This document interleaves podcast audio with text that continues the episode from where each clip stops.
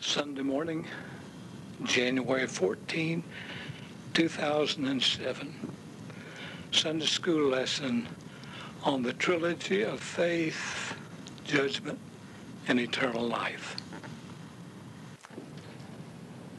Today we are studying a lesson that has been described by the lesson writer as a probe connecting faith, judgment, and eternal life. And as I began to study the lesson, I began to realize that this doesn't begin to constitute a probe. It is a definition of terms, which within itself was very satisfactory. But the connection between the two, the three, is so dynamic, so powerful. I didn't want to leave it where the lesson writer had left it. Now, this is no criticism of him. He did exactly what he was supposed to do. He interpreted the fifth chapter of John based upon the statements made by John. But if the purpose of the lesson was to probe a connection, it was lost. And I felt it needed to be revived. So, the lesson itself is written in basically Religion 201. But I'm going to teach it on the basis of Religion 101. I'm going to reduce it to the level of planting roots and branching out limbs to connect. Because there needs to be a solid continuity that ranges throughout the trilogy that were identified in the lesson. It is so powerful a lesson, in fact, that I said to Carlene, I don't want to just simply present this lesson orally because so much of it is lost. I'm going to transcribe it into a manuscript and pass it out to the class members. Well, there are just so many days in a week. Most of them are taken up in preparation of the lesson itself. So I started on such a document. I'll finish it next week. And then next week I'll have here for you a document on today's lesson written in such a way that you can mull over certain aspects, raise questions in your own mind, whatever. But at least you'll have it in order to look more deeply into the significance of what today's lesson purports to be. The trilogy of faith, judgment, and eternal life. That covers it all. But the place of beginning is always at the place of creation. Creation itself and the many ways in which we look at the development of humanity whether through God instantaneously created us or whether we emerged over a period of time through evolution, that's strongly debatable today and is continuing to be debated among many quarters. But that has no meaning at all for our lesson today. We can put all of that into the past. For the fact remains, creation for you begins the day you were born. Anything prior to the day of your birth is only histor- of historical interest. What happens from the moment of your birth onward is the theology that affects your life. And each of us was came into being at the moment in which we breathed and took our place in the world to begin the journey. And with our birth came what we inherited from the past, mainly a sinful nature. Now, theologically, this is referred to as original sin, held by many, dismissed by many, as to the fact that we inherit the sin of Adam, and therefore it is an original sin that we inherit and not commit.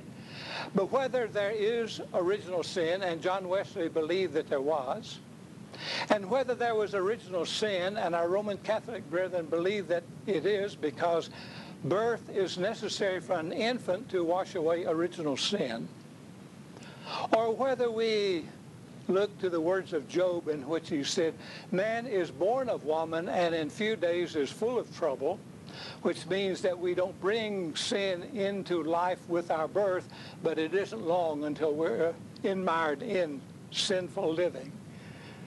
And it is that point at which our journey begins today.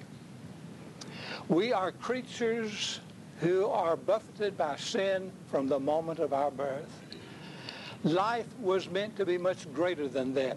God envisioned a much better life than a sinful environment in which we are to live. And so the process toward realigning ourselves with God begins at the moment of our birth. The lesson writer has identified it as faith. The faith is dependent upon grace.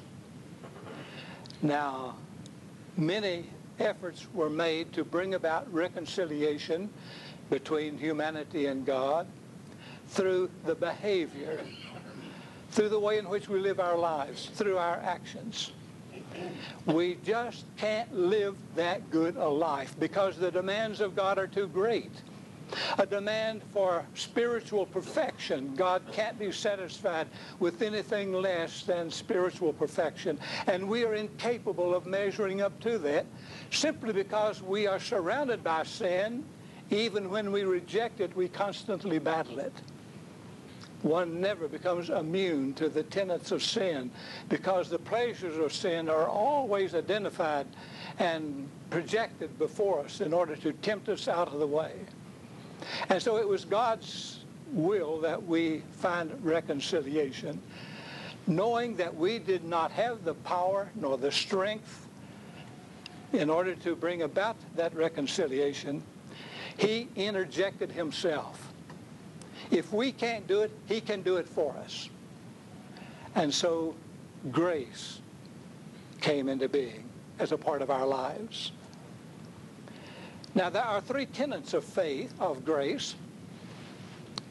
The first one is prevenient grace. John Wesley talked to great lengths about prevenient grace, which simply means grace before grace. One aspect of grace, of prevenient grace, is that when a child is born, he is unable to make a choice for himself whether to follow Christ or the ways of the world. Therefore, God binds that infant to himself until that child is old enough to make a decision on his own. A child born during that period of his life is automatically admitted into paradise to be with God. He doesn't die in sin because of prevenient grace. Prevenient grace runs out when the time comes that you can make a decision for yourself, then you're no longer protected by that prevenient grace. But there is a second aspect of prevenient grace, and that is in us a yearning for God. Who of us would turn to God if there was not a yearning? And why would we yearn for God if we've never seen him? If we don't encounter him on the street, and we're surrounded by physical temptations that we can see and feel, these are the things that are constantly magnetically attracting us to themselves. But what about God?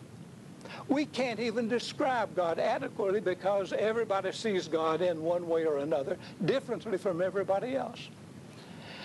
St. Augustine said there is a yearning in the breast of every person for God, and there will, no be, there will be no satisfaction until that person's soul finds its rest with God.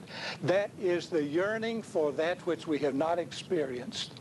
That emptiness in our lives that remains there all of our lives until we fill that emptiness with Christ and his grace.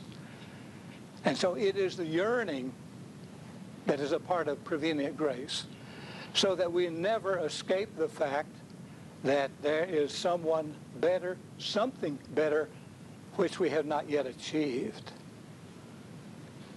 There's one word of Scripture that's alarming in which it says, my spirit will not prevail with you always. If the time comes when we no longer yearn for God, then the unpardonable sin has become a part of our lives and there's no hope at all. But what extremism there is when God no longer lures us with his love as we experience in prevenient grace.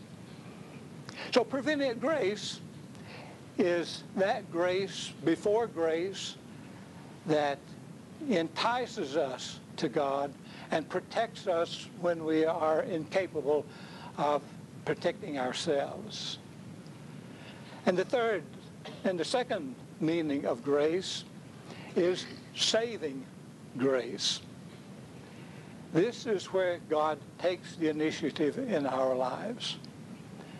Grace is threefold. Prevenient grace, saving grace, and the grace that stays with us after we have committed our lives to Christ to enable us to live the good life. The grace that leads to perfection. So the second grace is saving grace. We can't do it ourselves. We have said repeatedly, I'm good enough to get to heaven if so-and-so gets there because I'm so much better than he. Hallelujah that you're better. I wish all of us were better, but that won't get us to heaven.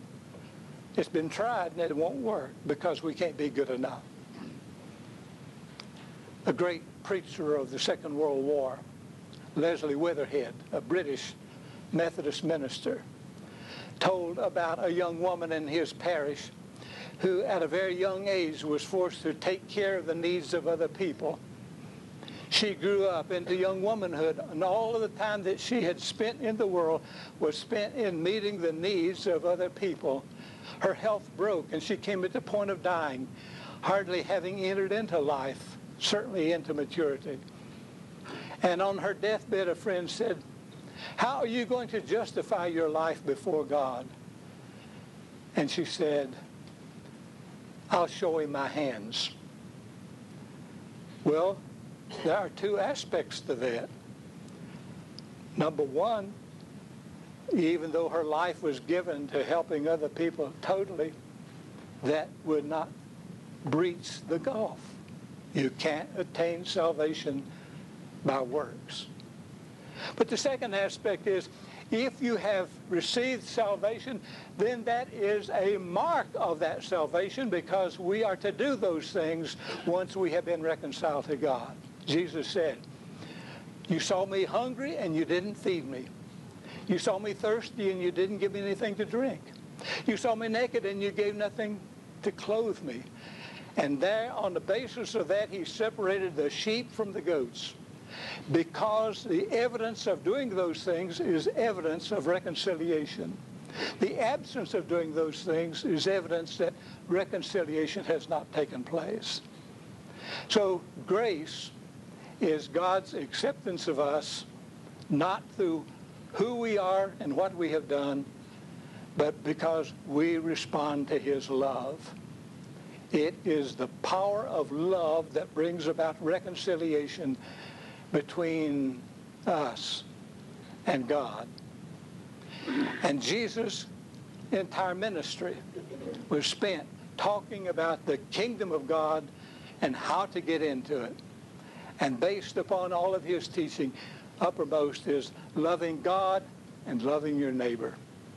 That was the crux of the gospel. When asked what is the greatest of the laws, he said, the greatest is this, you shall love the Lord your God with all of your heart, mind, soul, and strength. And the second is like to it, loving your neighbor as yourself. It is that kind of love that brings about reconciliation and not by works.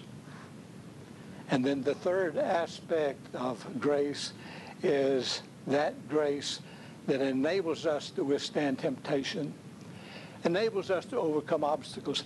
And we nurture that grace by our Bible reading, by our prayer, by our coming together like this and nurturing ourselves on the faith of other people.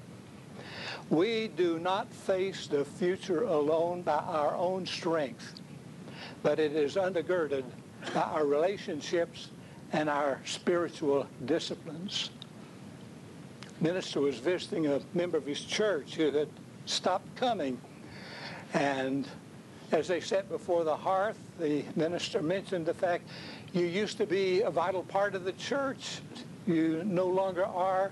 What happened? And he said, well, I finally decided that I didn't need the church. I could be a Christian on my own.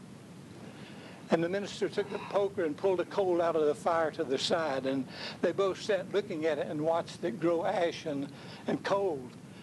And he said, that's what happens when you remove yourself from your Christian community. That religion isn't an isolated experience. It is a community experience. John Wesley said there's no such thing as an individual Christian. All Christians are comprised of those with whom they live. So it is a matter of grace by which we are able to persevere when we give our lives to Christ.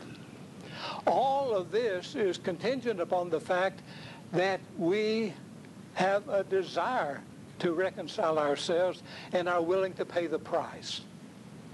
We too often say that Jesus paid the price for us, and therefore we are the inheritors of what he did. That's true to the extent to which we accept it. I can prefer a pencil to you, and you can look at that pencil and say, yes, I'd like to have that pencil, and I am willingly offering it to you, but until you reach out and take it, it isn't yours, and it's of no use. What Christ did is offered all the time to every person, but until we take hold of it, it might just as well not be offered. So it is our acceptance of Christ that allows this kind of grace to exist within us. And the way in which we accept Christ is that we come to a realization that Christ is the great need of our lives. We say to him, I reject all that I have done and all that I might do that is inconsistent with what you want of me. And I will accept you and your teachings as the basis for my living. And I will walk from henceforth in the holy ways laid out by you. So it is the power of God's grace, not anything that we do on our own other than to accept it. That's the power we possess to accept what God offers, and it is open to everyone. Everyone, not just denominational adherents, not just to Christians, not just to Jews. That offer is to every child that is ever born. Because at the moment of birth of every child that comes into the world, biologically conceived and biologically developed, at the time of birth, God has breathed into that being a soul. And that soul is our connection to God, not our bodies, our souls. And then the next in the trilogy that the lesson covers is judgment. What a powerful word judgment is. And the Bible tells us with unequivocally that judgment is a part of life. Death, and after that, the judgment. And judgment has been portrayed in so many ways that is fearful. Uh, one of the great Puritan preachers of the 18th century in 1741, Jonathan Edwards, preached a sermon he titled Sinners in the Hand of an Angry God. And he described hell so vividly and God's justice so strongly that observers said that women fainted and screams were heard all over the building for the fear that had been projected in that description of sinners in the hands of an angry God.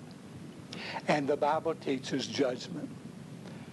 Unequivocally, the Bible says that we shall be judged by the lives that we live. But the good news is through Christ is that in the moment of our acceptance of Christ, we face judgment and we are found not wanting because of what he has done. That is our judgment, and we pass judgment, and we don't have to face judgment again. Because judgment has come, and what was wrong, Jesus erased. Through his grace, we no longer are who we are, but what God wants us to be, as though we had achieved it. And then we live a life on that level from that time on. But for those who do not accept Christ, then judgment is that time come when a person's life ends, when he must justify the life that he has lived. And the cost of judgment for those who have not been reconciled to God is vividly described. Classically, through a place of eternal flame and brimstone and burning. This is what caused the women swoon when faced with that possibility. But then there are more moderate ways of interpreting judgment. One being simply judgment is eternal separation from God. Certainly, whatever judgment is, it's that because if our life ends and we are not reconciled to God, then we can no longer live with Him. And there is no worse hell than to be separated eternally from God.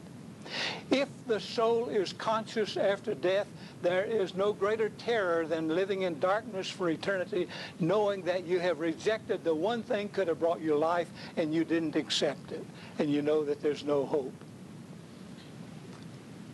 Universalists say everybody is saved regardless.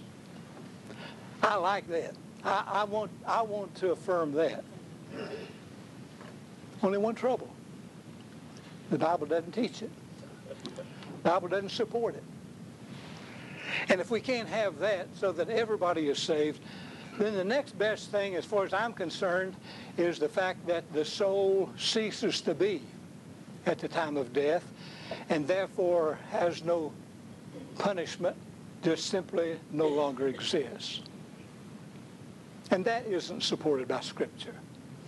These are at best hopes. Scripture says that there is an eternal punishment. Whatever manner, God knows, we don't. But we know one thing which is above everything else. Death without Christ, death without reconciliation to God is eternal separation from God and those we love.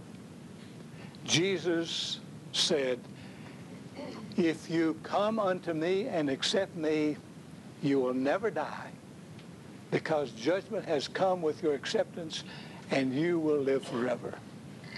And that brings us with the third trilogy, and I'm running out of time.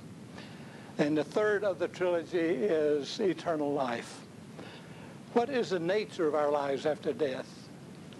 Well, the Jews said that the body and the soul cannot be separated, that the one is dependent upon the other.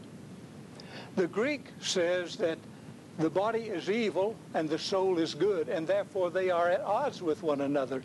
Instead of dependent upon one another, they are common enemies. And so life after death depends upon whether you see only the soul as experiencing eternity or body and soul as seen through the eyes of the Jew that won't be known until we experience it and find for ourselves. Other than to say we are not a floating spirit, if indeed only the spirit lives eternally, because Jesus said that we would be recognizable and we would recognize. He himself after death was recognizable. And Paul said, we do not yet know how we will be after death, but we know that we will be like him and Jesus was recognizable, though his body was such as he could appear at different places in a moment's time, pass through doorways that were rigid. It was a kind of existence different from the body that he had before his death. However it might be, it is the way in which we will live eternity, encompassing everything that is good in this life dismissing everything that we don't want to take into eternity with us. And so either the body has a frame such as the Jew would say, the resurrected physical body, or whether it is a spiritual body. Paul makes it pretty clear when he says there is a physical body and there is a spiritual body, and the physical body will deteriorate and the spiritual body will live forever.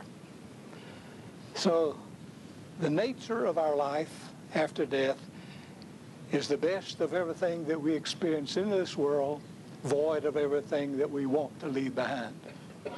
When do we inherit eternal life?